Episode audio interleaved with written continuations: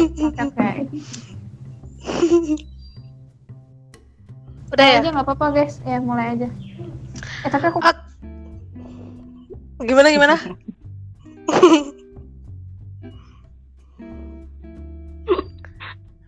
Oke, halo Perkenalkan saya, guys. bentar, bentar, bentar.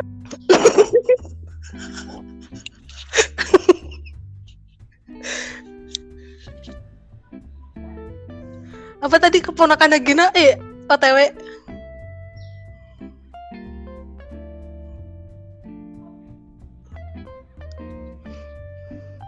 Eh, Ini udah recording tahu?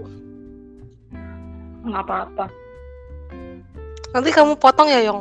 Emang bisa Yong dipotong? bisa bisa Ya udah mulai nggak apa-apa. Aku ntar nyusul. Cuman kenalan oke Oke. Assalamualaikum warahmatullahi wabarakatuh. Waalaikumsalam warahmatullahi wabarakatuh Oke, jadi insya Allah sore ini kita bertiga akan membedah buku Api Sejarah Jilid 1 yang di eh, gerbang pertama sama di sambutan perdana. Bagian itu yang akan kita bedah sore ini. Sebelumnya hmm, kita kenalan dulu kali ya. Oke, eh, perkenalkan nama aku Azizatun Niti Solihah. Lanjut. Aku Gina Aulia Rahmah. Terus? aku Fatin Ya, oke lanjut itulah suara-suara kita. Semoga kita yang mulai. dengerin tahu ya ini bagiannya siapa, bagiannya siapa. Oke, eh, langsung aja ya. Eh, ke ke bagianku berarti ya. eh, kagak ada yang nyaut. Iya iya, ramai banget di Iya, sini iya. guys. Oke. Oke, jadi mungkin sebelumnya kita perkenalan dulu tentang apa api sejarah jilid satu ini. Nah, api sejarah ini tuh sebenarnya ini ditulis sama eh aduh lupa. Ditulis sama Mansur. Ih lupa beneran, help Ahmad me. Ahmad Mansur Surya Negara Nah, itu ditulis sama Ahmad Mansur Surya Negara. Nah, sebenarnya buku ini tuh ditulis dalam upaya melengkapi eh, karyanya Kiai Haji Abdullah Nuh yang eh, bukunya itu Sejarah Islam di Jawa Barat hingga zaman kemasan Banten. Jadi buku ini, Api Sejarah ini adalah buku pelengkap dari karyanya Kiai Haji Abdullah Nuh yang ditulis oleh Ahmad Mansur Surya Negara itu. Nah, buku ini itu terbagi dalam beberapa gerbang, empat gerbang. Dan yang di bedah sore ini kan gerbang pertama. Ya udah, sama perdana, sambutan perdana. Nah, bagianku ini itu bakal ngebeda tentang sambutan perdana sama sedikit membahas tentang gerbang pertama. Oke, di sambutan perdana itu langsung aja ya. Teman-teman, kita kayak diskusi gitu aja. Ih, ih, ini mah kayak aku doang yang ngomong, ya aku malu. Nggak apa-apa. Hadir hadir hadir ya. aku dengerin kok Sok sok. Oke. di sambutan perdana itu kan eh di pembuka perdana itu tuh tentang apa namanya? Bagaimana sih Islam itu masuk ke Indonesia? Sejarah-sejarah Islam itu dibawa dari mana? Kok bisa dia tersebar sampai ke seluruh penjuru dunia, salah satunya Indonesia gitu. Terus kenapa di sini ditulis penguasaan pasar? Kenapa di sini juga ada penemuan mata uang Islam dan lain sebagainya? Jadi teman-teman di pembukaan perdana ini sebenarnya itu kayak eh, pengupas gitu loh. Maksudnya kenapa sih Islam itu kok bisa menyebar gitu? Nah kalau di buku ini dan memang sejarah yang kita tahu itu kan memang Islam itu tersebar awal mulanya dari pasar, dari jalur perniagaan. Nah jalur perniagaan ini, eh gue bingung deh asli. Nah jalur perniagaan ini itu tuh sebenarnya sudah meluas. ada ketawa. jalur perniagaan ini tuh sebenarnya udah dari zaman zaman sebelum Nabi Muhammad lahir. Jadi sebenarnya Islam itu sudah dibawa sama uh, semua nabi dan rasul sebelum Nabi Muhammad gitu. Nah, jadi kalau ada sejarah yang menuliskan bahwa apa namanya tuh nabi-nabi sebelum Nabi Muhammad itu ada yang mengajarkan tentang uh, tidak Islam, mengajarkan yang bukan Islam, itu berarti salah gitu. Karena itu udah ada dalilnya tahu di di sini tuh ditulis dalilnya di Quran eh tapi itu tentang kitab sih yang di Quran Al-Maidah ayat 48 eh aku tuh sebenarnya nyata tahu nggak apa-apa kan ya aku bawa teks. Apa-apa aku juga kok. Gitu. Jadi jadi sebenarnya kalau misalnya sampai kita nanti nemuin sejarah atau ada sejarah yang bilang bahwa uh, nabi-nabi itu sebelum kita tuh sebelum Nabi Muhammad itu mengajarkan yang bukan Islam itu salah. Tuh karena kan Nabi Muhammad itu uh, nabi terakhir. Terus juga kitab yang dibawa Nabi Muhammad itu kitab terakhir nah di, apa kitab terakhir itu kan sebagai pelengkap dari kitab-kitab sebelumnya otomatis kan kita sebagai umat umat umat muslim itu harus mengimani ketiga kitab sebelumnya kitab yang terakhir ini. Kayak gitu teman-teman. Terus terus aku mau ngomongin juga tentang ini. Uh, kan banyak tuh sejarah yang kita yang kita dengar yang kita dapat. Itu memperdebatkan antara kapan sih sebenarnya Islam itu masuk ke Indonesia gitu kan. Ada yang bilang hmm. abad ke-13, ada yang bilang abad ke-7 gitu kan. Nah, sebenarnya dalam buku ini itu mempercayai bahwa Islam itu datang ke Indonesia itu pada abad ke-7, yaitu abad ke-7 Masehi. Itu kan sama aja kayak abad ke-1 Hijriah. Nah, oh. jadi ya Soalnya abad ke-13 Masehi ini di buku ini dijelaskan bahwa uh, itu tuh penyebaran Islamnya sudah sampai tempat-tempat terpencil. Nah, padahal kan Islam itu sebelum masuk tempat terpencil atau pedalaman pedesaan itu sudah menyebar dulu di kawasan pesisir pantai. Gitu-gitu. Jadi mulai masuknya itu pada abad ke-7 Masehi. Nah, ini tuh juga dibuktikan sama perdagangan di Sri Lanka yang pada abad kedua Hijriah itu perdagangannya itu sudah dikuasai sama Islam gitu. Otomatis kan perdag apa ya aku nggak ngerti sih petanya Sri Lanka itu di sebelah mananya Indonesia cuma kalau yang aku tangkap dan aku paham dan dan aku endingnya meyakini bahwa Indonesia itu berarti sudah masuk duluan sebelum Sri Lanka kayak gitu. Oke. Okay. Dan juga perdagangan-perdagangan uh, di daerah sana yang akhirnya menyebar di Sri Lanka itu dia itu juga menjual gading, gajah, menjual rempah-rempah. Otomatis kan itu sudah ditemukan terlebih dahulu kan penjual apa uh, tanaman-tanaman gading gajah itu sebelum akhirnya diperjualbelikan gitu. Otomatis kan yang akhirnya bikin aku juga jadi oh iya berarti ini ke Indonesia dulu. Berarti kan itu sudah nyampe di Indonesia dulu baru ketika menemukan ada gading gajah dan menemukan apa-apa baru diperjualbelikan ke negara-negara yang lain. Lain. Begendang.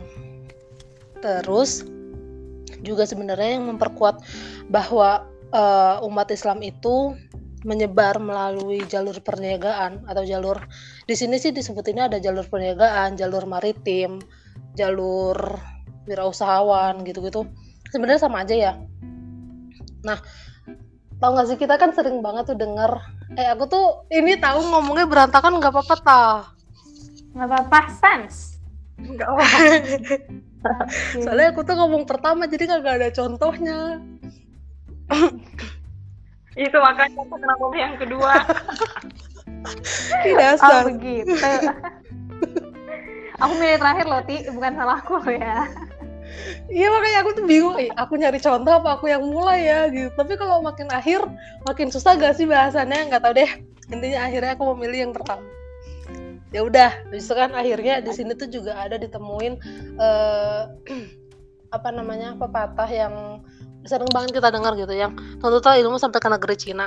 Paham gak sih? Ternyata di balik itu tuh dibedah tahu di, di ini perdana apa sih pembuka perdana. ini Nah, hmm. itu dibedah karena dulu itu ternyata kaum Arab atau pedagang-pedagang Arab itu sebenarnya sudah sampai di Cina gitu sebelum zaman sebelum Nabi lahir.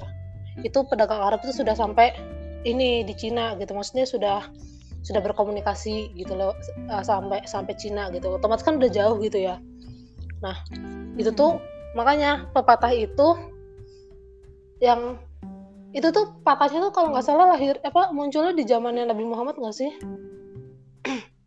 Iya, tapi bukan hadis kan ya?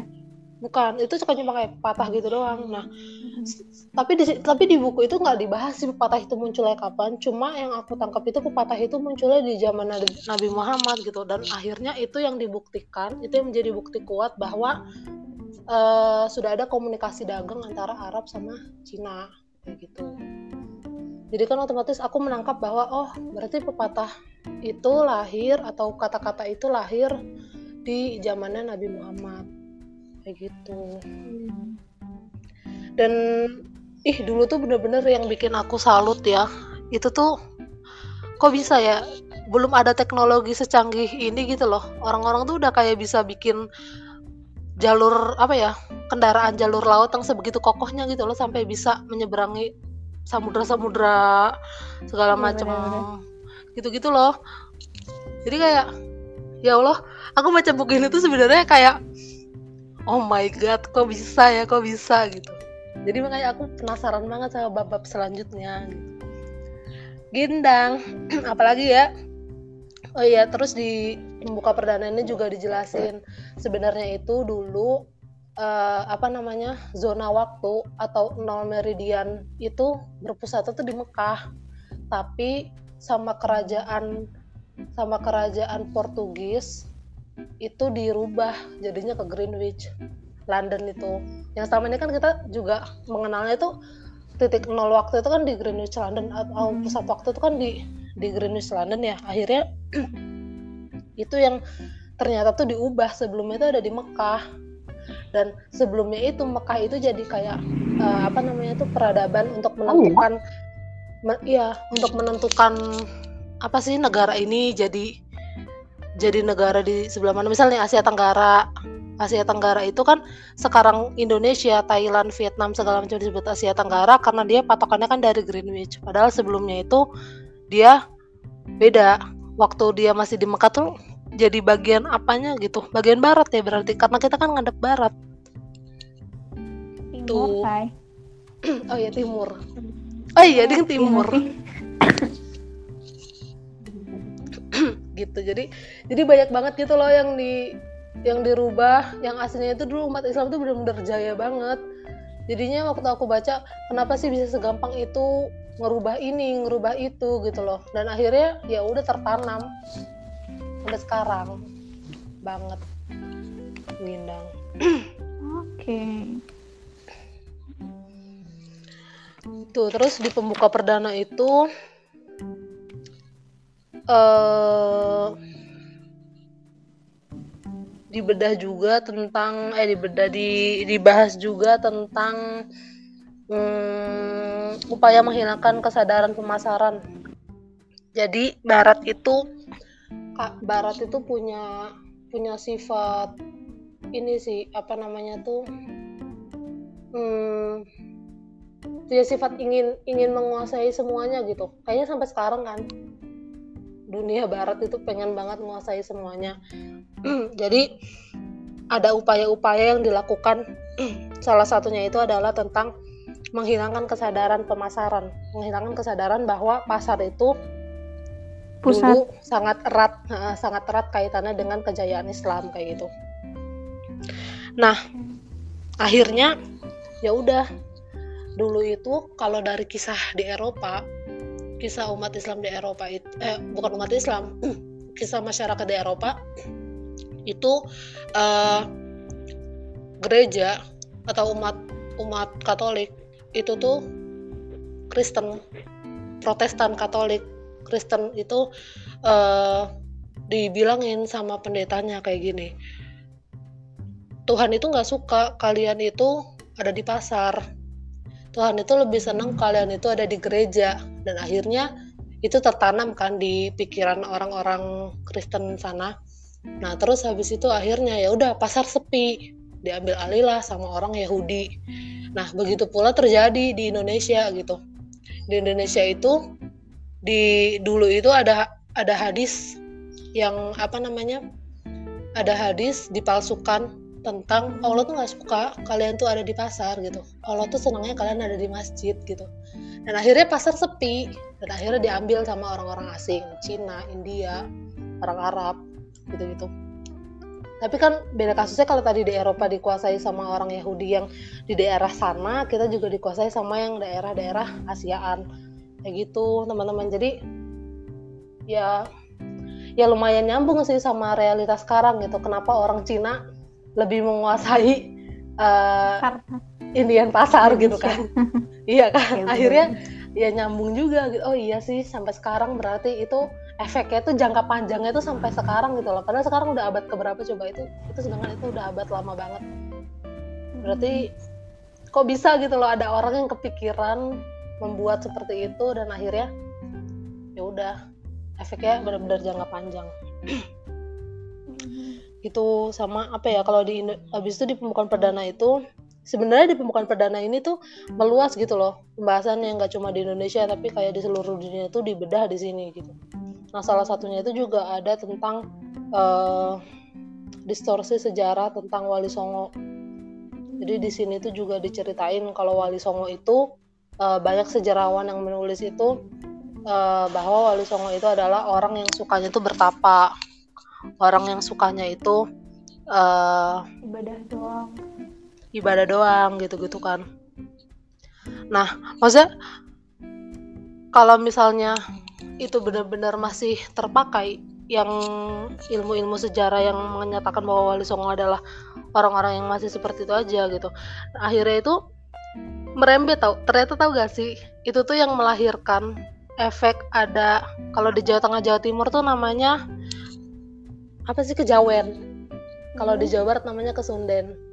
Jadi kayak kayak cuma dari ini doang nenek moyang doang. Jadi mereka menolak menolak ajaran Al-Quran dan As-Sunnah tapi mereka mengikuti nenek luhur doang akhirnya kan kalau semisal itu memang benar-benar masih dipakai ya otomatis kan ya udah bakal ngalir terus dah itu. Kayak gitu kagak ada perubahan. Gitu. Itu sih distorsi distorsi sejarah. Sebenarnya itu banyak banget distorsi sejarah. Dan banyak juga sejarawan muslim tuh yang nggak menyadari bahwa semakin ke sini ini distorsi sejarah ini semakin banyak gitu. Nah, sejarawan Muslim ini bukannya uh, merubah, tapi akhirnya ikut keikut karena mereka tuh juga kekurangan bukti kan endingnya. Maksudnya harus ngorek-ngorek lebih jauh gitu loh.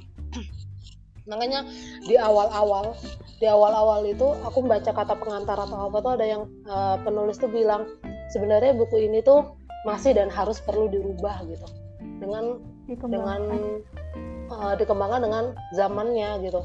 Karena karena nggak bisa sejarah itu berhenti hanya sampai di sini doang gitu. Begindang oke. Udah beres. Udah. Mm -mm. Habis itu aku masuk ke gerbang ke satu, aku kan dapat tuh sedikit bagian di gerbang pertama. Tapi sebenarnya nanti bakal lebih lengkap lagi dibahas sama Hoyong sih mesti sama Hoyong sama Gina. Ya karena kan memang aku cuma dapat dikit. Jadi udah deh langsung ke Hoyong aja biar langsung lengkap sama Gina gitu.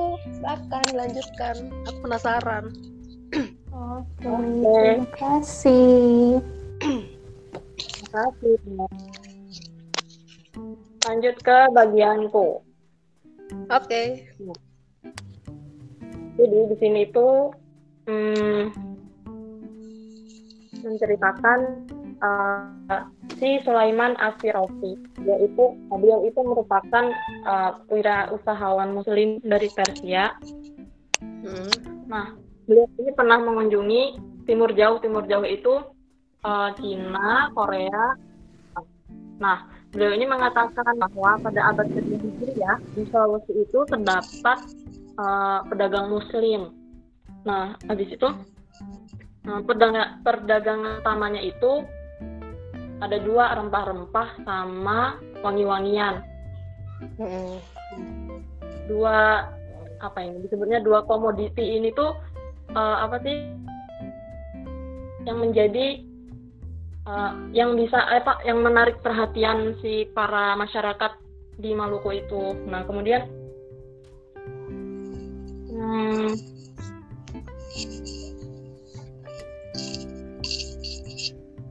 bentar bentar habis itu kan ya jadi uh, ini bagian ini tuh yang yang diangkat sama uh, para sejarawan.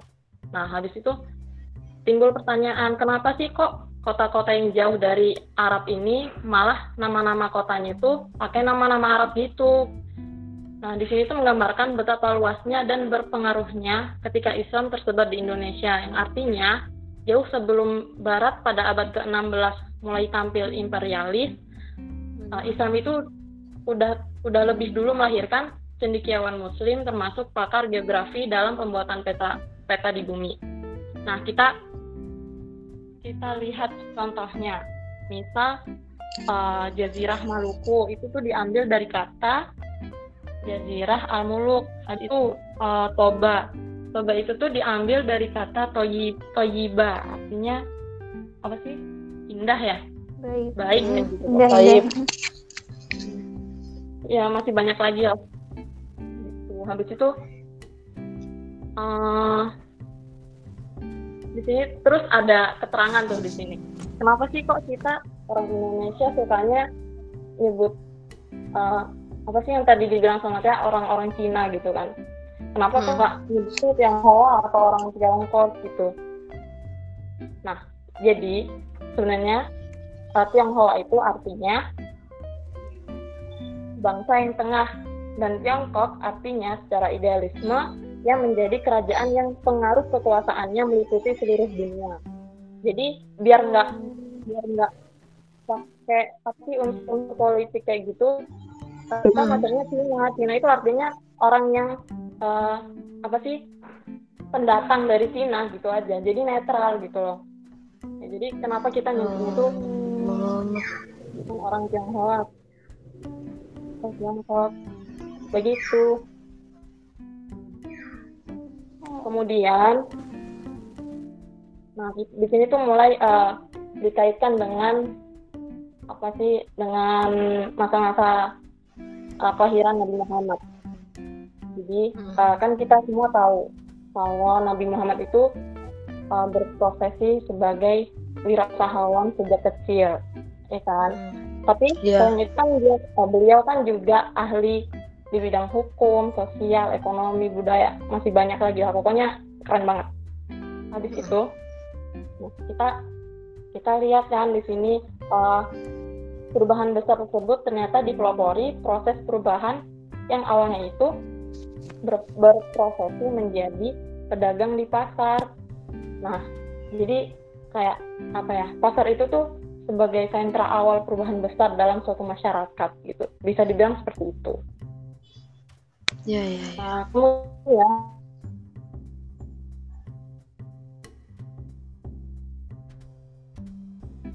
timbul pertanyaan gitu Apakah hal ini sebagai uh, ajaran ajaran dalam Islam bahwa untuk menjadi pemimpin Islam sebelumnya harus membekali diri memahami permasalahan niaga dan penguasaan pasar atau ekonomi. Apakah hal ini pula yang menjadikan dasar sebab masuknya Islam pada abad ke-7 Masehi melalui pasar dan dilakukan oleh para wirausahawan dari Timur Tengah. Gitu. Itu jadi masih jadi ini ya. Uh, pertanyaan. Pertanyaan gitu loh. Hmm. Kemudian apa ya kita lihat uh, perjalanan dakwah Nabi Ros eh, Nabi Muhammad ini ya keras gitu. Apalagi ketika uh, Khadijah dan pamannya Abu Talib itu wafat. Muhammad tuh benar-benar dibenci sama kaum Quraisy gitu. Tapi untungnya Nabi Muhammad punya dukungan orang-orang berpengaruh Quraisy seperti Hamzah, keponakan Ali, Umar, Utsman dan Abu Bakar yang bisa menjaga beliau. Kemudian um, kemudian ketika siapa ketika Nabi Muhammad hijrah, nah uh, Rasul kan mengubah nama Yasrib menjadi Madinatul Nabi. Kemudian uh, itu Rasul itu membangun komunitas politik keagamaan yang isinya orang Yahudi, Majusi, dan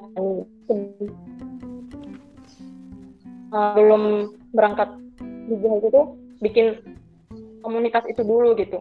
Nah, demi menumbuhkan rasa solidaritas dan bertanggung jawab, maka dibentuklah uh, konstitusi atau Tiga Madinah. Peristiwa ini merupakan pertama dalam sejarah dalam upaya penegakan hukum di dunia dengan adanya konstitusi tertulis. Gitu. Aku ingat banget ini waktu itu uh, pelajaran PKN kalau nggak salah ya. Aku juga baru tahu dari situ tuh uh, sejarah sejarah apa sih apa hukum-hukum kayak gitu loh. Yang pertama itu ternyata dari Oh ya ya. ini piagam Madinah ini. Kemudian kita beralih uh, ke masa setelah uh, Rasulullah wafat. Di sini ada uh, sahabat Abu Bakar. Nah, jadi pada zaman Abu Bakar itu uh, upaya pengembangan penguasaan marit maritimnya ini tuh belum terlihat karena Abu Bakar ini tuh masih uh, sibuk menumpas adanya gerakan nabi palsu kayak Tulaihah dan Musailamah. Yang akhirnya mereka yang akhirnya Musailamah ini dibunuh sama Hamzah. Eh, Hamzah, astagfirullah. Wahsy. Maksudnya Wahsy itu kan dulu kan pas Wahsy yang, dibu- yang ngebunuh Hamzah. Iya. Jadi Oke. Wahsy kan dulu kan pas masih masih masih kafir itu kan dia ngebunuh Hamzah terus pas dia udah masuk Islam dia akhirnya kayak apa sih menebus menebus dosanya gitu loh dengan membunuh si eh, nabi palsu ini Musailamah begitu kemudian eh, setelah eh, selain selain adanya eh, gerakan nabi palsu ini ada juga eh, gerakan tribalisme. Aku kurang tahu sih gerakan tribalisme itu kayak apa. Pokoknya eh, itu tuh gerakannya dipimpin sama Ikrimah bin Abu Jahal. Begitu. Jadi Abu Bakar masih sibuk uh, menumpas gerakan Nabi palsu tadi sama lanjut uh, menumpas gerakan tribalisme kemudian pada masa Umar nah di sini tuh sudah udah mulai kelihatan gitu uh, pengembangan penguasaan maritimnya seperti membebaskan Palestina, Syria, dan Mesir dari kekaisaran Romawi. Selain itu juga menduduki Tripoli dan membebaskan Tunisia. Nah, jadi uh, kedatangan Islam di Afrika itu tuh pokoknya disambut baik dan sangat berpengaruh gitu loh di sana. Soalnya, jadi di Afrika itu ada namanya Kipti. Kipti itu uh, Afri eh apa petani di Afrika. Jadi di sana itu uh, petani-petaninya itu lahan-lahannya atau tanahnya itu tuh nggak buat mereka. Jadi itu tuh dikasih ke harus dikasih ke orang Romawi gitu. Nah, ya apa orang Romawi ini tuh make lapangan tanah yang dibuat bertani itu untuk uh, lapangan lapangan polo. Polo itu tuh sejenis golf tapi dia pakai kuda gitu. Nah jadi kedatangan Umar itu tuh uh, berhasil membuat uh, mengembalikan kepemilikan uh, tanah-tanah para Kipti di sana begitu sampai uh, bahasa Arab pun itu dikasih jadi bahasa utama di sana gitu ya saking berpengaruhnya Islam di Afrika. Kemudian Hmm. ada yang namanya land reform system atau sistem pembagian tanah. Ya, yang tadi itu eh, yang apa? Apa sih tadi? Yang tanahnya dikembalikan hak kepemilikannya. Nah, itu tuh sebenarnya sudah ada pada zaman Rasulullah ketika Rasulullah tuh hijrah kan. Kemudian yang kaum muhajirin sama ansor itu loh masih tanah Hmm. nah itu itu awalnya dari situ kemudian ternyata uh, sistem ini tuh juga dipakai sama Napoleon Bonaparte ketika uh, ketika memenangkan revolusi Prancis. Ternyata dipakai di situ juga. Walah, ya ya. Kemudian Umar tuh juga memperlakukan kalender hijriyah. Nah, kalender hijriyah ini tuh ah, nggak dihitung dari ketika Rasul lahir atau Rasul diangkat menjadi Rasul, tapi itu dihitung pertama kalinya itu ketika Rasulullah mulai hijrah. Nah, kalender ini, kalender hijrah itu juga ternyata dipakai sama raja-raja Islam di Indonesia seperti Sultan Agung dan Raja Singamangaraja uh, 12. Tapi yang disayangkan itu sekarang itu munculnya deislamisasi yang sekarang mulai menggunakan tahun Masehi untuk mengganti tahun Hijriyah meskipun dalam penggunaan waktu keberangkatan haji atau umroh itu entah itu perintah, uh, perintah dari KB atau apa masih belum diketahui. Eh, udah sih paling itu doang dari aku. Garing banget. Enggak, enggak kok. Apaan coba? Soalnya kayak ngomong sendiri. Tapi ini ya tadi dari penjelasannya Fatim tuh banyak banget kayak yang awal mulanya tuh dari Islam terus akhirnya jadi yeah. diadopsi sampai sekarang gitu ya. Mm Benar-benar. Itu ntar juga banyak juga di uh, cerita-cerita bagianku nih. Eh, apa-apa. Eh, bentar sih. Bentar, ya, ya, lanjut, lanjut ada tamu bentar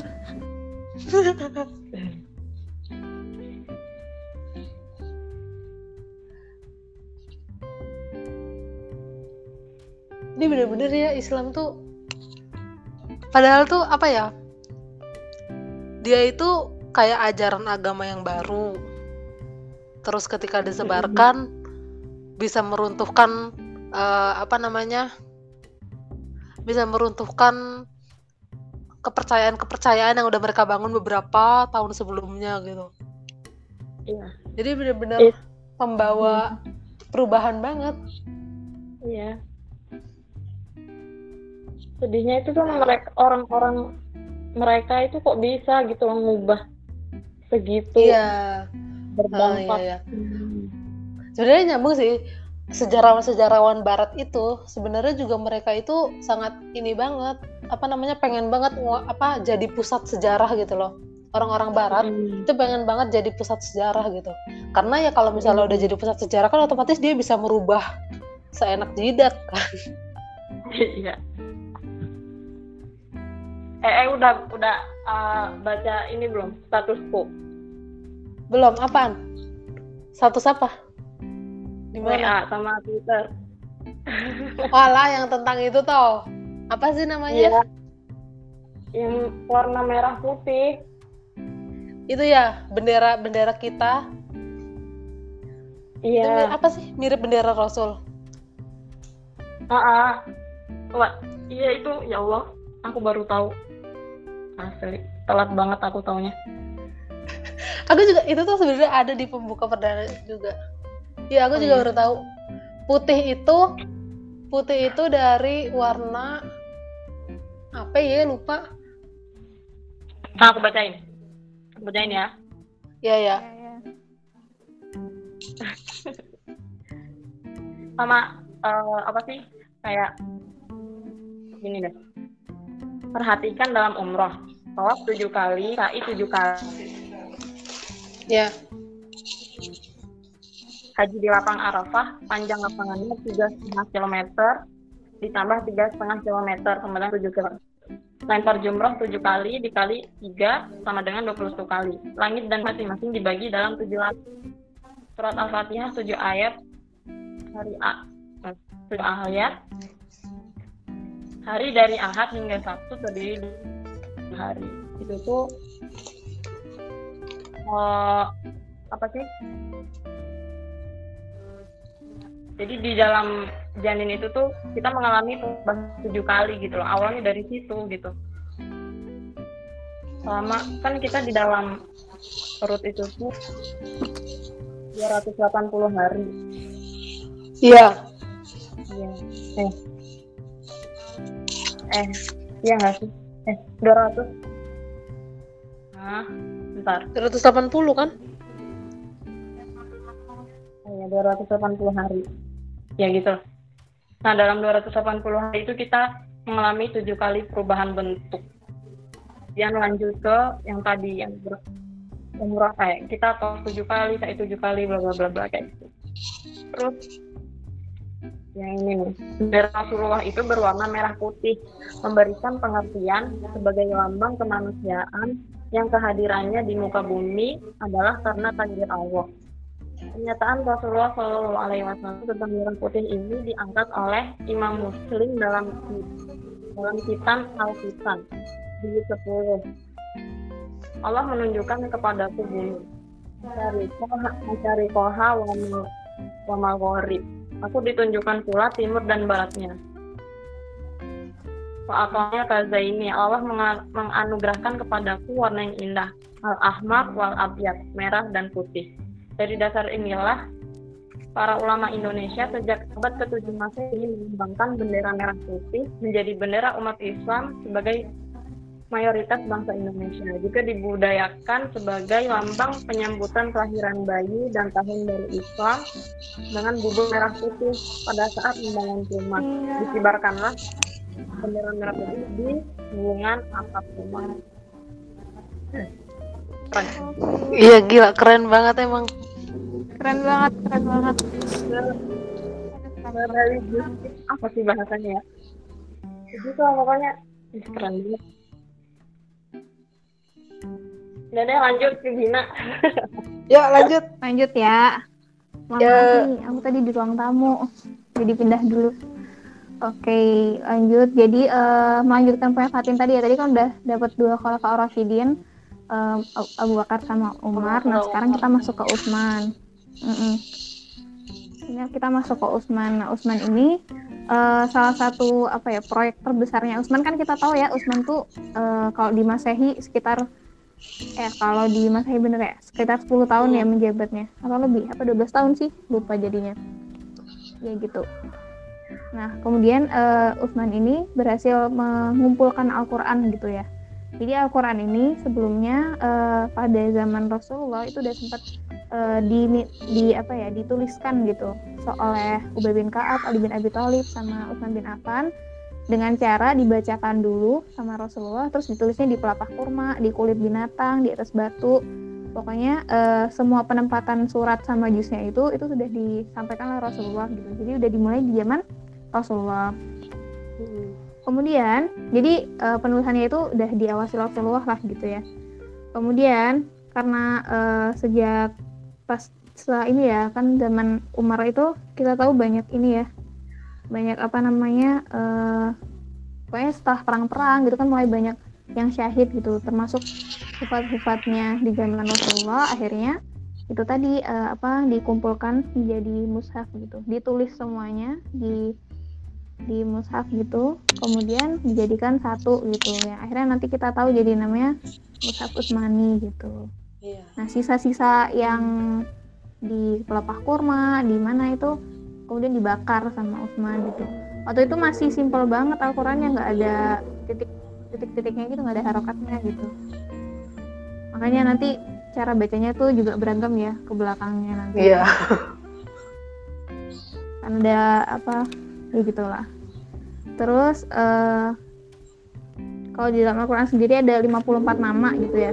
Di sini tuh lebih kalau di cerita yang di Utsman ini lebih bahas tentang Al-Quran gitu lebih bahas tentang Al-Qurannya sendiri nah di salah satu uh, referensi yang dikutip di sini tuh dari Dr. Rasyad Khalifa gitu dan Ahmad Didat uh, ada dalam bukunya itu judulnya Al-Quran The Ultimate Miracle gitu jadi kan di dalam Al-Quran ada di dalam basmalah ya di dalam Bismillahirrahmanirrahim itu ada 19 buah huruf tuh nah terus di dalam Al-Quran kan ada 114 uh, basmalah jadi di At-Taubah kan nggak ada basmalahnya tapi di An-Najm kan ada tuh di An-Najm ada oh. yang Bismillah gitu nah terus uh, akhirnya tetap genep 114 kan nah 114 ini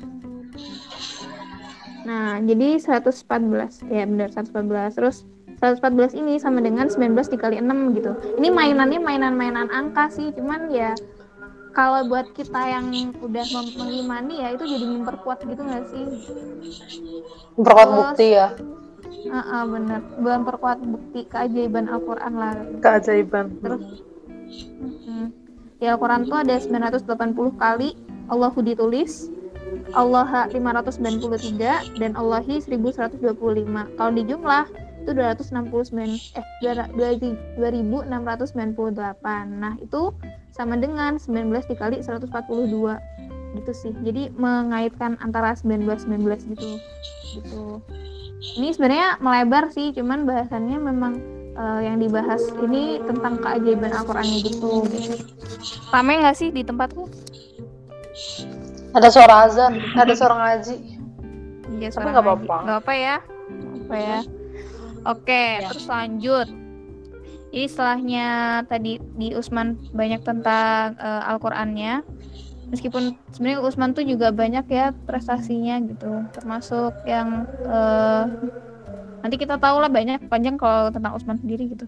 Terus kalau lanjut kita ke Ali, Ali bin Abi Thalib ini beliau memindahkan tuh uh, apa namanya pusat pemerintahan yang dulunya di dari Jazirah Arab di Madinah ya zaman dulu tuh di jadi ke Kufah di Irak gitu. Nah, hal ini itu sebagai apa ya kayak salah satu bentuk uh, pemerdekaan gitu, uh, pembebasan dari kekaisaran Persia. Meskipun Persia itu kalau nggak salah udah sempat di di ini ya di di apa dikuasai gitu cuma memang masih ada penindasan-penindasan makanya uh, dipindah ke Kufah gitu nah beberapa faktornya kalau di buku ini tuh dijelasin. Yang pertama karena uh, untuk menjaga keutuhan tauhid gitu. Karena di sana itu katanya tempat tersebarnya kemusyrikan. Adanya politeisme agama Zoroaster gitu. Jadi dipindah ke Kufah terus yang kedua secara geopolitik, secara uh, pengaruh politik dalam geografi itu ah nggak ngerti lah intinya kayak gitu geopolitik. gitu. Nah, Irak ini atau Mesopotam Mesopotamia itu merupakan daerah yang subur gitu. Terus yang ketiga, kalau ditinjau dari kepentingan perniagaan, Irak itu punya pelabuh pelabuhan yang ramai dikunjungi dari wirausahawan berbagai negeri penghasil rempah. Hmm. Salah satunya Indonesia juga gitu. Ini kalau di buku ini kayak gitu ya.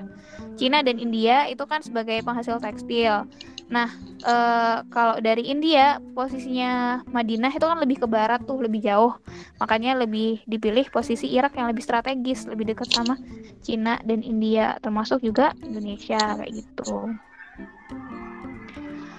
Nah, uh, di sini kan jadi salah satu mulai ini ya, di sejak zamannya Abu Bakar terus uh, Utsman ini mulai menguasai jalur perniagaan gitu. Mulai apa sih uh, punya fokus di maritim kayak gitu.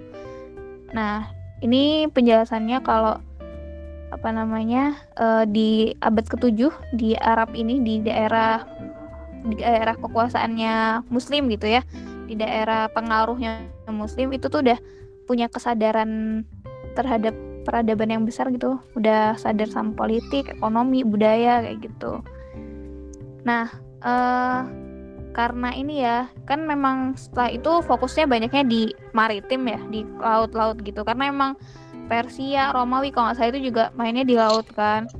Nah akhirnya uh, secara kekuatan darat itu nggak sekuat uh, kekuatan lautnya kita. Nah nanti kita jadinya kayak ikutan aja.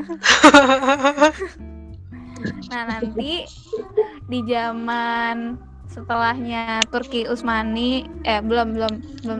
Ya mulai Turki Utsmani udah udah berdiri sih. Nanti kan ada uh, ada serangan tuh dari Genghis Han Genghis Han dari Mongol. Bukan Genghis Han ya anaknya si Hulagu Hulaguhan gitu. Itu yang nanti akhirnya uh, apa namanya menjadikan beberapa daerah muslim gitu itu uh, dikuasai diserang gitu sama Hulagu. Karena kurangnya ke apa ya kekuatan darat gitu. Selama ini masih fokusnya di maritim gitu. Nah kalau di sini tuh kayak uh, salah satu yang penting itu kayak uh, sama cuma 23 tahun gitu Rasulullah tuh bisa uh, sampai akhirnya mengajar mengajarkan ya apa ya membuat kita itu bisa kalau nanti ceritanya kan sampai bisa menguasai dua per tiga dunia ya hampir sampai selama 80 800 tahunan kayak gitu sampai nanti uh, hilafah-hilafah yang lain kayak gitu. Itu uh, closing dari ceritanya Ali. Kemudian? Uh, kemudian nanti uh, masuk di khilafah Umayyah 1 dan 2 gitu. Umayyah 1 90 tahun kemudian Umayyah 2 320 tahun. Pusat pemerintahnya itu di Cordoba di Spanyol. Uh, apa ya lagi ya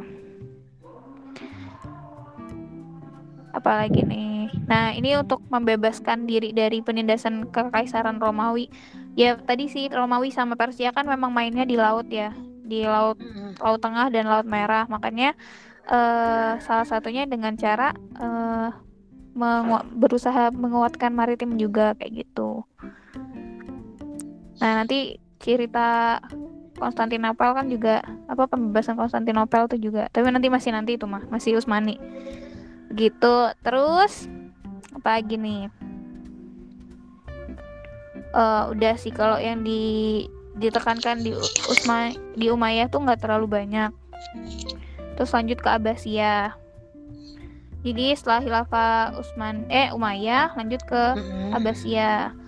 Abbasiyah ini kan dulu ini ya Khilafah Umayyah tuh pusatnya di Cordoba di Cordoba di Spanyol Nah, karena uh, diganti apa namanya dinasti Abbasiyah gitu, ibu kotanya itu dipindah di Baghdad gitu. Waktu ini waktu itu sempat ini sih uh, apa namanya ada dua kekhalifahan gitu loh sempat. Cuman nanti uh, lama kelamaan apa namanya Umayyah akhirnya runtuh ya. Terus Abbasiyah yang maju gitu. Nah, karena kekuatan maritimnya itu udah kuat banget terus itu dibuat untuk mengembangkan apa kekuatan ekonomi juga. Uh, di zaman Umayyah di Khilafah Umayyah itu membangun Universitas Cordoba. Kemudian di zamannya Abbasiyah ini mendirikan Universitas Nizamiyah gitu. Zaman dulu itu arti istilahnya itu sebenarnya madrasah istilahnya. Makanya kenapa madra makna madrasah itu kalau zaman dulu itu identiknya dengan universitas itu yang akhirnya kayak men- mewarnai gitu loh di Indonesia. Kan banyak tuh madrasah-madrasah yang istilah madrasah untuk pendidikan menengah ya nggak sih? Menengah hmm. madrasah alia kayak gitu gitu loh aduh, aduh iya, rame rame aduh. iya. uh, uh, kayak gitu. Nah selanjutnya aduh rame banget lagi mah. Nah terus selanjutnya uh, apa nih? Selanjutnya Oh iya, ini salah satu sistem. Jadi sistem kurik sistem dan kurikulumnya enggak, sampai ujian-ujiannya. Oh iya toh. Ya udah deh. Alhamdulillah.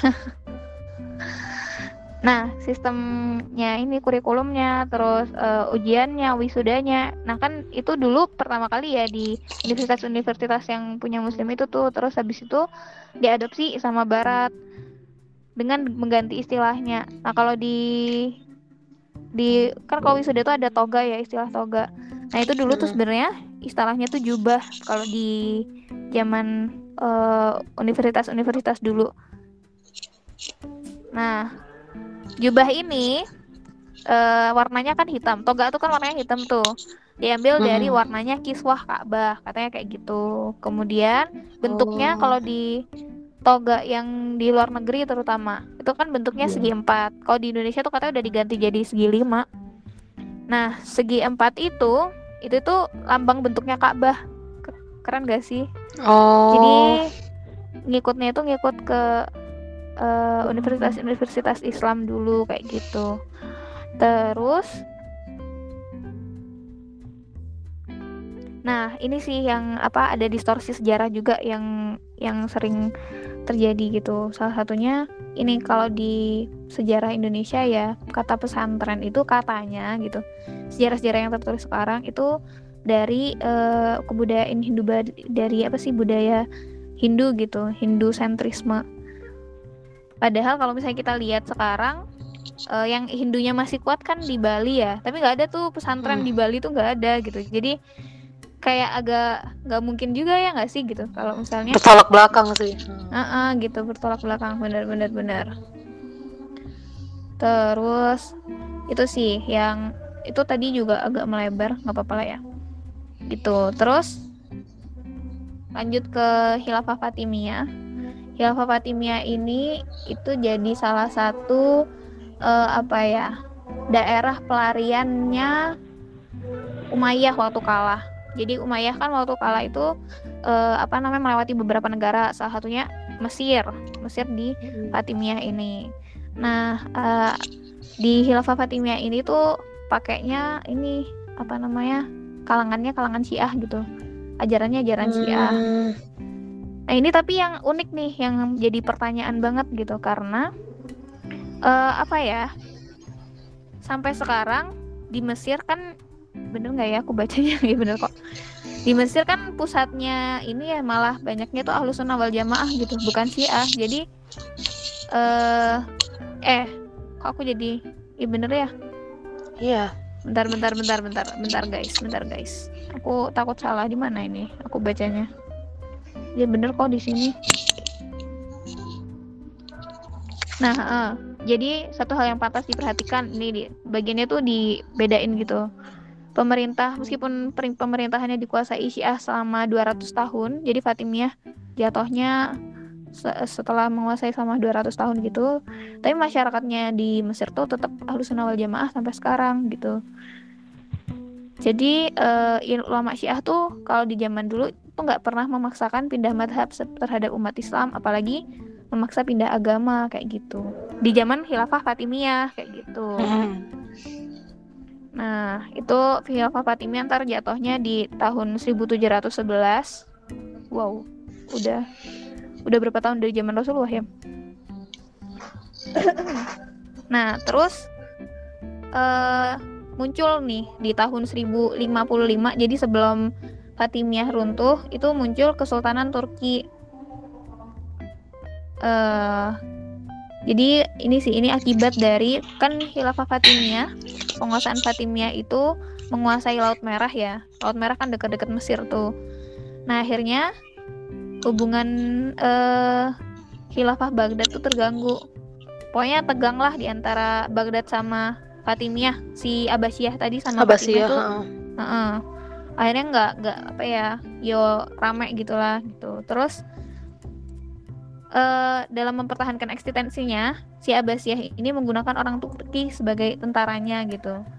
Nah, karena telah menggunakan ini apa jasanya orang Turki gitu sama Abbasiyah, uh, orang-orang Turki ini diberi wilayah gitu, namanya uh, wilayah Asia Kecil dengan ibu kotanya Ankara gitu. Nah, di sini akhirnya mulai berdiri Kesultanan Turki gitu gitu. Nah, uh, Kesultanan Turki ini apa ya mana sih merasa terancam dengan eksistensinya Khilafah Fatimiyah akhirnya di bawah Sultan Saladin atau Salahuddin Al Ayyubi uh, apa ya melakukan serangan ke Fatimiyah sehingga Fatimiyah jatuh gitu yang di tahun 1171 itu. Nah, setelah perang ini muncul perang salib yang ketiga. Nah ini yang perlu kita tahu perang salib itu di dalam sejarah sebenarnya nggak cuman perang antara kerajaan Nasrani Eropa dan Inggris ke, terhadap Islam Turki gitu sebenarnya enggak tapi juga perang antara kerajaan salib dengan kerajaan salib Yunani jadi yang kontra gitu loh antara sama-sama kerajaan salib juga hmm. gitu kalau di Italia antara Genoa sama Venesia hmm. nah ini yang perlu apa sih perlu dilihat juga nih. Di perang salib ini gitu akhirnya Barat banyak belajar dari uh, kesultanan Turki dari orang-orang uh, Timur gitu. Belajar bahkan mereka tuh baru tahu kalau harus makanan tuh harus dimasak. Itu baru tahu setelah perang salib perang salib ini gitu. Terus baru tahu kalau kita tuh harus mandi itu juga setelah itu gitu.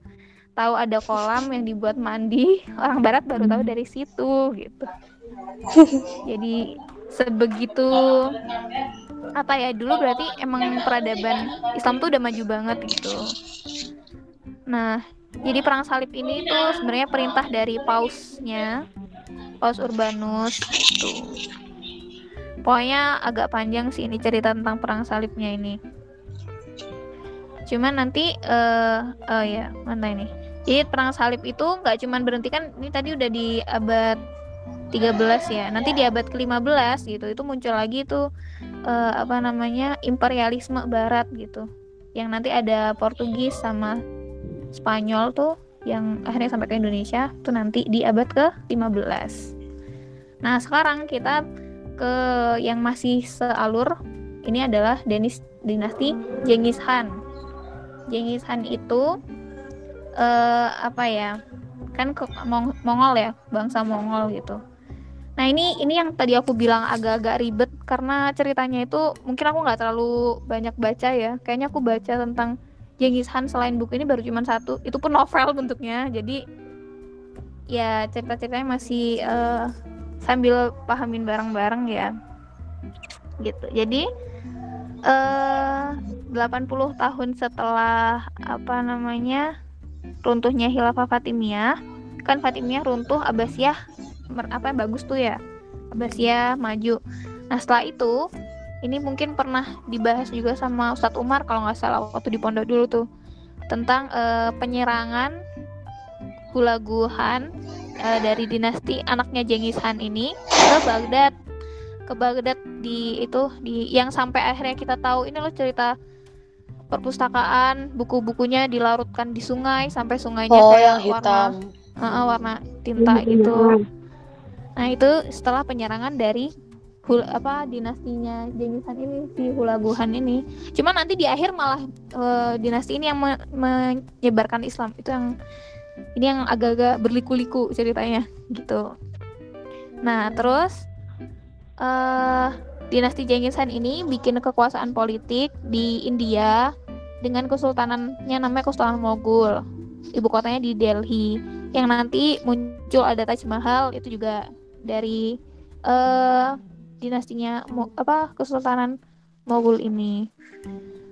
Nah, dengan berdirinya Kesultanan Mongol ini menggagalkan usaha imperialis Katolik Portugis untuk menguasai India di tahun 1497. Jadi uh, pokoknya nanti ini sih cerita tentang India itu dulu merdeka sendiri gitu loh, terus nanti baru uh, dikuasai sama imperialis barat gitu sama protestan sama hmm. protestan Anglikan itu baru 350 tahun kemudian baru di abad ke-19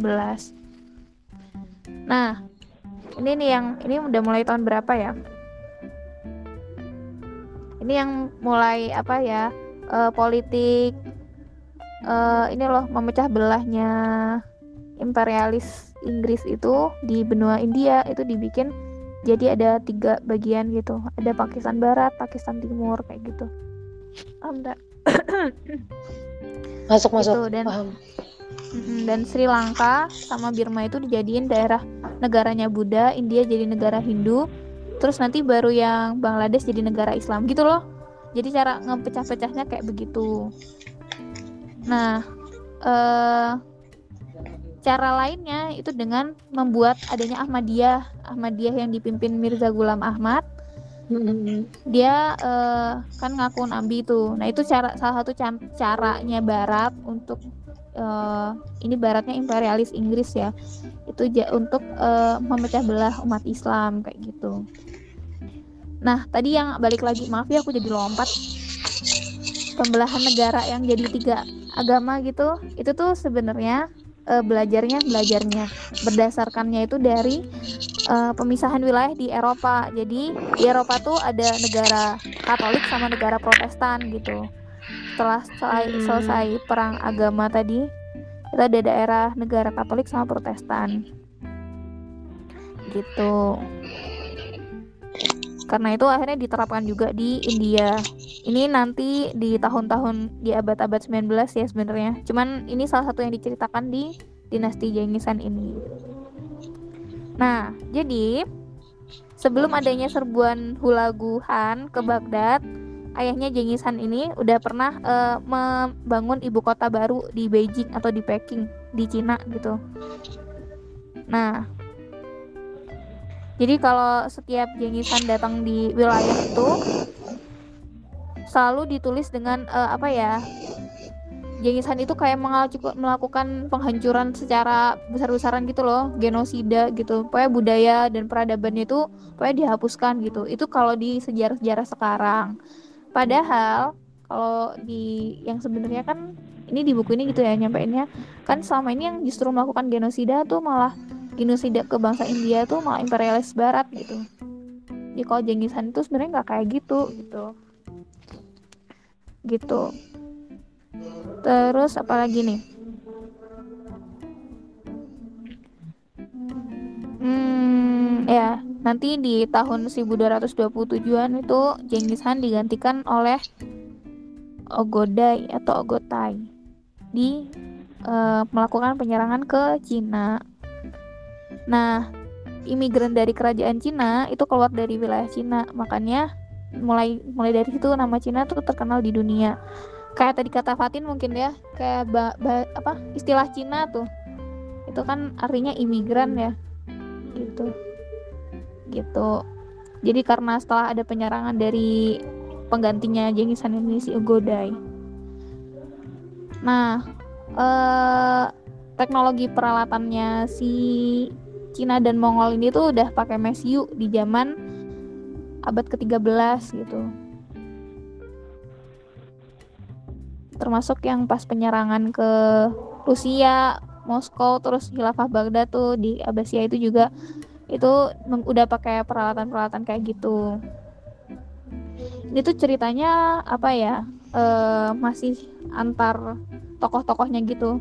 Nggak apa ya? Tadi kan udah Ulaguhan, terus ada Ogoda gitu. Nah, sekarang ini Kubilai Han di tahun 1260 dia uh, diangkat jadi kaisar Mongol dari Imperium Mongol. Ibu kotanya di Beijing.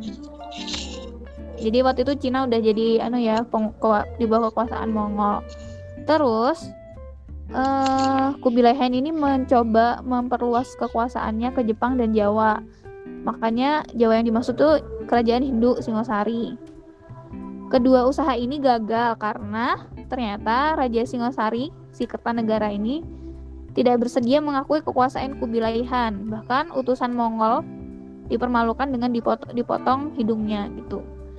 Nah, Kubilai Han ini melakukan pembalasan dengan mengirimkan tentara di tahun 1292. Jadi udah sekitar berapa tahun setelahnya untuk menyerang Kertanegara. Ternyata Kertanegara ini udah wafat. Jadi Singosari itu udah udah runtuh karena ini ya kerajaan Hindu Kediri si Jaya Katuang gitu.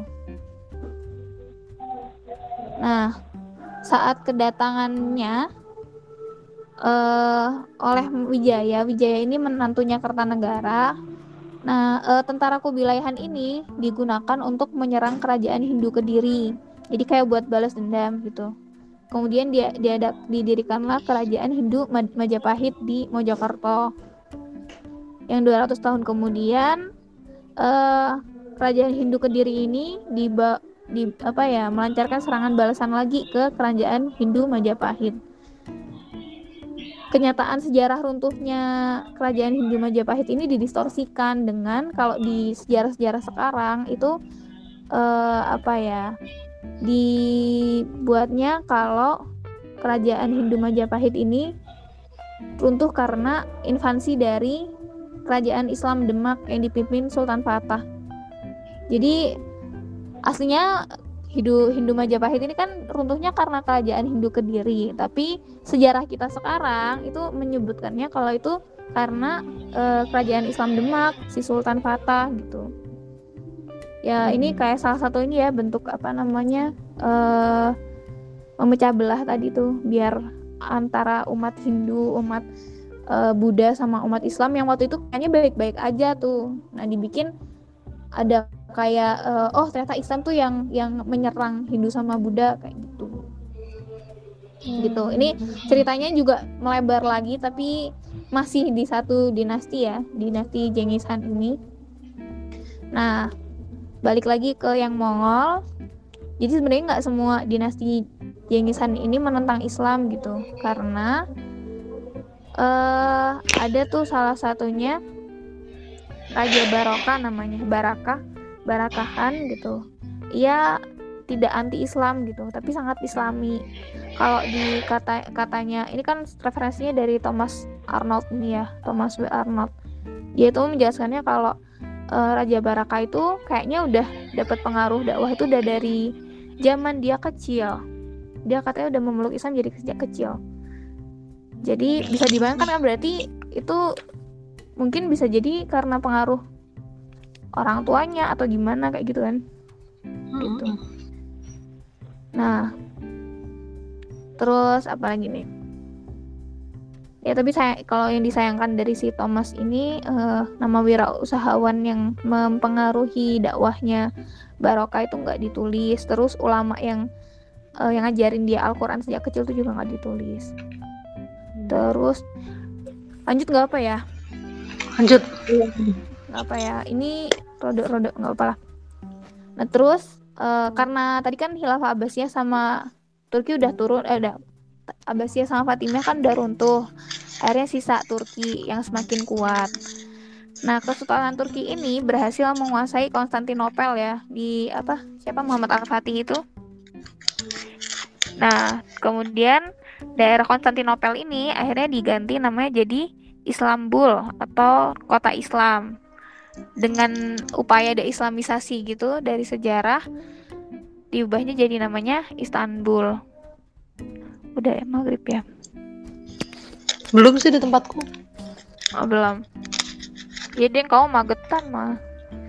Terus terus uh, daerah Kesultanan Turki ini uh, memperluas daerahnya ya karena uh, waktu itu udah muncul imperialis Katolik sama mana ini punya Spanyol sama Portugis itu udah udah mulai muncul. Nah dulu tuh ini yang unik nih Laut Hitam zamannya Kesultanan Turki itu namanya tuh diganti jadi Muslim Lake dan Danau Muslim gitu. Ter itu uh, di Indonesia juga dulu pas zaman-zaman ini Samudra Pasifik itu dinamain dengan Talagaroa atau danau yang sangat lu yang luas gitu.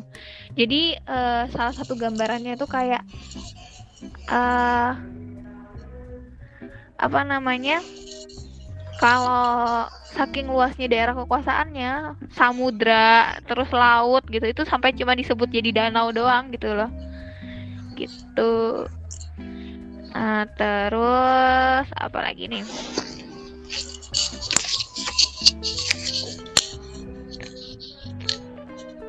juga tempatku. Nah, ini nanti keturunan Hulagu yang tadi dia sangat bengis ke Baghdad ya, namanya Takudar. Ini yang aku baca di novel keren banget ceritanya. Takudar itu uh, dia sebagai raja pertama dari dinasti Ilhan. Dia beragama Kristen sejak kecil Nah, Takudar ini akrab dengan orang-orang wirausahawan Persia Muslim. Akhirnya nanti Takudar masuk Islam dengan namanya Muhammad Han. Nah, karena uh, terus dia ini tuh nyampein ke Sultan Mesir kalau dia udah Islam gitu. Karena apa namanya? Karena dia udah pindah ke agama Islam gitu. Akhirnya ada tuh kudeta dari keponakannya namanya Argun. Argun ini uh, berusaha mengkudeta tapi cuman ber, mampu berkuasa selama tujuh tahun ya gitu. Terus uh, nanti muncul Gozan dari dinasti Ilhan masih keturunannya si Takudar yang nanti menetapkan Islam sebagai agama resminya Persia. Nanti jadi ini kelihatan ya kalau setelah dulu uh, mungkin pernah menyerang Muslim gitu ya zamannya Hulagu. Terus akhirnya anak keturunannya akhirnya jadi salah satu yang menyebarkan Islam. Gitu terus apa lagi nih nanti kalau setelah si Gozan ini nanti ada uh, Tukluk Timurhan itu juga yang menjadikan Islam sebagai agama resmi Imperium Mongol. Apalagi ya ini? Nah, ini uh, Kesultanan Mongol karena sudah masuk Islam ya, udah dipengaruhi Islam. Uh, mulai itu berusaha mempe, me, memper, menyetop gitu poliandri, poligini, terus uh, apa namanya ajaran-ajaran Hindu yang uh, merugikan gitu. Dulu kalau di ajaran ajaran Hindu di India katanya kalau misalnya kan boleh ini ya boleh suami itu boleh punya istri banyak tuh terus nanti kalau misalnya suaminya wafat ada upacara pembayaran may pembakaran mayat nanti si istri-istrinya itu uh, anu harus ikut bakar diri gitu. Kak, tapi kalau istri yang meninggal nggak ada kewajiban buat suami itu ikut bakar diri. Itu ajaran di India gitu. Nah di dalam penulisan sejarah India gitu ini yang sedihnya lagi uh, pembakaran janda ini itu tuh ditulisnya dihentikannya oleh penjajah Inggris bukan oleh Islam. Padahal kalau sebenarnya itu kan di di dipengaruhi sama Kesultanan Mongol tadi itu. Gitu. Sedihnya kayak gitu sih. Terus apa lagi nih? Ini ceritanya agak panjang karena mm, masing-masing punya coraknya sendiri ya. Hmm. Terus apa lagi ya? Pokoknya di sini nanti uh, kelihatan kalau Islam tuh jauh lebih maju peradabannya dibandingkan Kristen saat itu. Nanti sampai ada uh, salah satu pengaruhnya. Nah, bentar, bentar, bentar ini tadi ini sih sempat uh, balik lagi ke ke ceritanya Kubilaihan. Kenapa Kubilaihan itu dulu uh, ngirim utusannya itu ke kerajaan Hindu Buddha di Singosari gitu. Di abad 13 tuh justru ke kerajaan Singosari bukan ke Kesultanan Samudra Pasai. Apakah Samudra Pasai itu zaman itu emang udah Islam gitu. Jadi kayak mempertanyakan tuh Islam masuk ke Indonesia itu ke Nusantara itu apa bener gitu abad ke-13 kayak gitu. Terus terus akhirnya ini nanti masuk ini sih setelah udah uh, menceritakan empat khilafah tadi ya terus cerita tentang dinasti Genghis Khan di buku ini ntar lanjut ke uh, pengaruh dari madhab fikih gitu jadi kelahiran madhab fikih yang nanti uh, salah satu pertanyaan yang perlu dicatat itu jadi kalau madhab Syafi'i itu di buku ini ternyata uh, masuk ke Islam, uh, ke Indonesia itu di abad ke-13 jadi yang uh, salah satu yang menguatkan kalau abad ke-13 tuh berarti Islam udah ada tuh di Nusantara yang baru masuk itu madhab Syafi'inya kayak gitu. Hmm. begitu. Terus nanti ini anu sih uh, apa namanya nanti menjelaskan tentang pengaruh Islam terhadap bangsa Arab, Mongol kayak gitu. Sama Barat. Kayak yang tadi aku ceritain kalau mereka baru tahu budaya mandi, budaya masak itu masak makanan itu justru setelah perang salib. Gitu. Nah terus nanti ah hai. Kedengeran gak sih kedengeran ayahku azan. Bentar ya.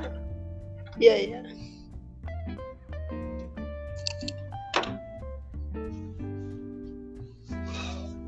Tempatku baru azan. Ini bentar.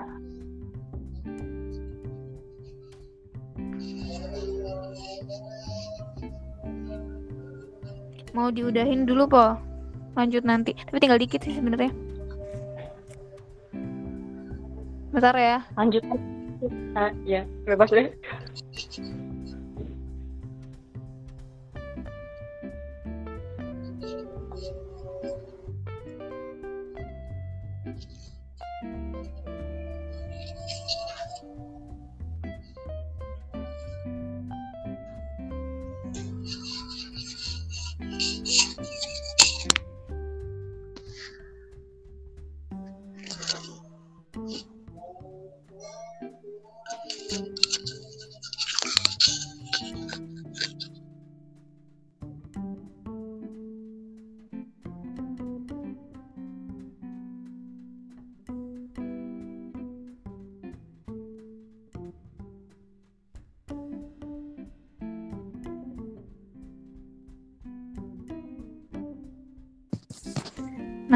lanjut ya terakhir. Uh, jadi di sini terakhir itu nanti bahas tentang eksistensi Kesultanan Turki. Jadi Turki ini kesultanannya bisa berdiri sekitar 900 tahun yang kemudian runtuh karena uh, Mustafa Kemal Pasha Kemal Pasha tuh yang dia dia orang Turki. Uh, pokoknya dia nanti ini yang uh, apa namanya membuat Turki jadi negara republik kemudian sekuler lagi. Terus nanti Kemal Pasha ini jadi presiden Turki. Dia melakukan sekuler sekulerisasi pemerintahan. Jadi pokoknya huruf Islam semua diganti huruf Barat gitu. Terus uh, busananya harus sesuai sama Barat kayak gitu. Nah uh, di nanti itu juga salah satu pengaruh. Jadi salah satu yang membuat runtuhnya Turki Utsmani ini karena ada kayak politik tadi juga politik apa pemecah belah gitu. Nanti hmm, Raja Hussein jadi di kan itu tadi yang di yang jadi sekuler kan di Turki tuh masih ada pengaruhnya Kesultanan Turki di uh, Arabia di Jazirah Arab yang waktu itu khalifahnya jadinya Raja Husain gitu. Tapi karena ada kebangkitan khalifah kekhalifahan ini akhirnya Barat kan gak suka tuh. Terus eh, kerajaan Protestan Anglikan Inggris akhirnya minta bantuan. Ini aku nggak tahu ya ini kayak politik ini tadi juga sih memecah belah Raja Abdul Aziz bin Suud. Uh, dia penganut aliran Wahabi. Jadi waktu itu uh, Makkah waktu itu bukan Makkah ya berarti Saudi Arabia itu mau mendirikan kerajaan. Yang akhirnya uh, si Raja Abdul Aziz ini menumbangkan Raja Hussein kemudian merebut Mekah itu akhirnya Abdul Aziz ini jadi uh, raja uh, Saudi Arabia yang diakui oleh kerajaan Protestan Anglikan gitu. Kayak gitu sih ini jadi salah satu uh, apa sih penyebab runtuhnya Kesultanan Turki. Terus uh, posisi Indonesia tuh di mana posisi Nusantara itu di mana. Jadi Nusantara ini nggak mungkin kan jadi apa karena dilewatin sama berbagai hal itu tadi. Ya akhirnya otomatis pasti terpengaruh di dapat pengaruh Islam juga kan gitu. Nanti nah pengaruh Islamnya seperti apa itu akan dijelaskan di gerbang kedua. Begitu. Oh, mantap. Mantap, coy. Masya Allah sekali.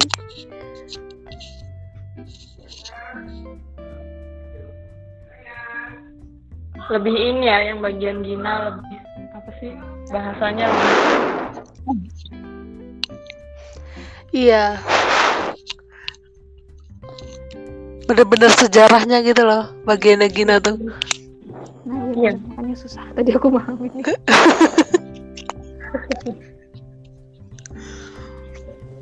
Dan dulu itu kan kita pernah sempat dapatkan pelajaran tentang sejarah Islam itu tuh mahaminnya aja mantep gitu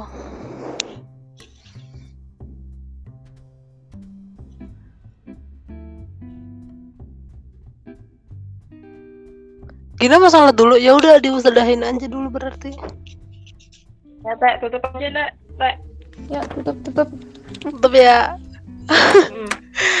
Oke, okay, jadi alhamdulillah sudah selesai pembahasan tentang gerbang pertama semoga apa ya dengan acara sore ini dapat meningkatkan minat kita untuk baca gitu. Karena kan latar belakang kita ngadain ginian karena kita pada rada ini kan rada-rada untuk baca. Akhirnya ya udah. Jadi ya semoga dengan awal mula ini menjadi uh, apa ya namanya menjadi jembatan untuk kita terus baca baca baca baca baca dan baca gitu. Karena kan habis baca ini kita kayak oh Allah baru tahu oh Allah oh Allah gitu loh. Banyak walahnya banget gitu. Banget banget benar jadinya ya nggak ada alasan lah kalau misal kita sampai bener-bener males baca. Oke teman-teman, terima kasih yang sudah mendengarkan. Mungkin ini abis ini bakal diupload di Spotify sama Hoyong. Jadi untuk yang mendengarkan, semoga ikut tercerahkan, ikut tercerahkan dari gerbang pertama. Oke, next kita akan bedah gerbang kedua. Ditunggu di episode selanjutnya. Dadah, assalamualaikum warahmatullahi wabarakatuh. Waalaikumsalam warahmatullahi wabarakatuh. Terima kasih guys. Terima kasih guys.